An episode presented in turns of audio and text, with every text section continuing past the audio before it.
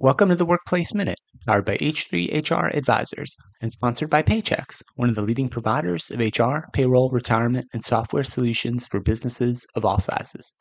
My name's Steve Boese. Graduates of the class of 2023 enter a surprisingly strong job market. With college and university graduation season in full swing, new graduates are preparing themselves for the usual job hunt that awaits them on the other side of the commencement ceremonies. For this year's group of new graduates, perhaps surprisingly, given all the reports of tech company layoffs, finding work might not be as hard as in previous years. A recent study from the Economic Policy Institute shows the class of 2023 is graduating into a stronger labor market for new workers, as measured by lower unemployment and underemployment rates than the year prior's graduating class.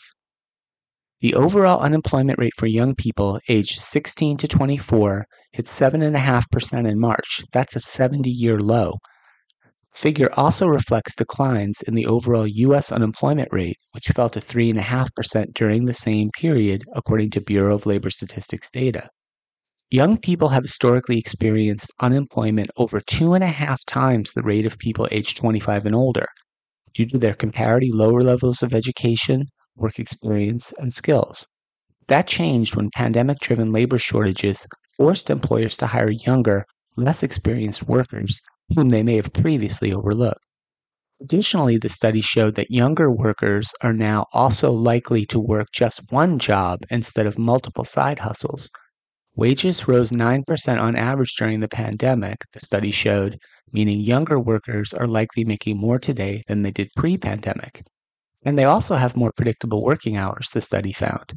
47.5% of young people are working full time. That's up from 46% in 2019. Despite these higher wages and more stable work, young workers continue to struggle to pay their bills. Although overall inflation has moderated in recent months, rising prices at the grocery store continue to take a big bite out of workers' paychecks. And these younger workers are especially vulnerable to financial wellness challenges a situation that is becoming increasingly common amongst all U.S. workers. Now more than ever, employees are feeling financially fragile.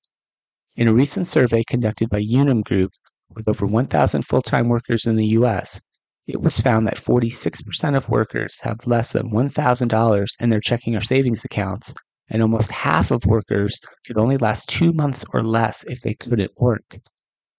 So while the class of 2023 may have more luck in the entry level job market, it will be important for them to make sound decisions and make use of all financial planning tools and financial well being resources that are seeing more widespread adoption in organizations who are more cognizant of both new and existing workers' financial challenges.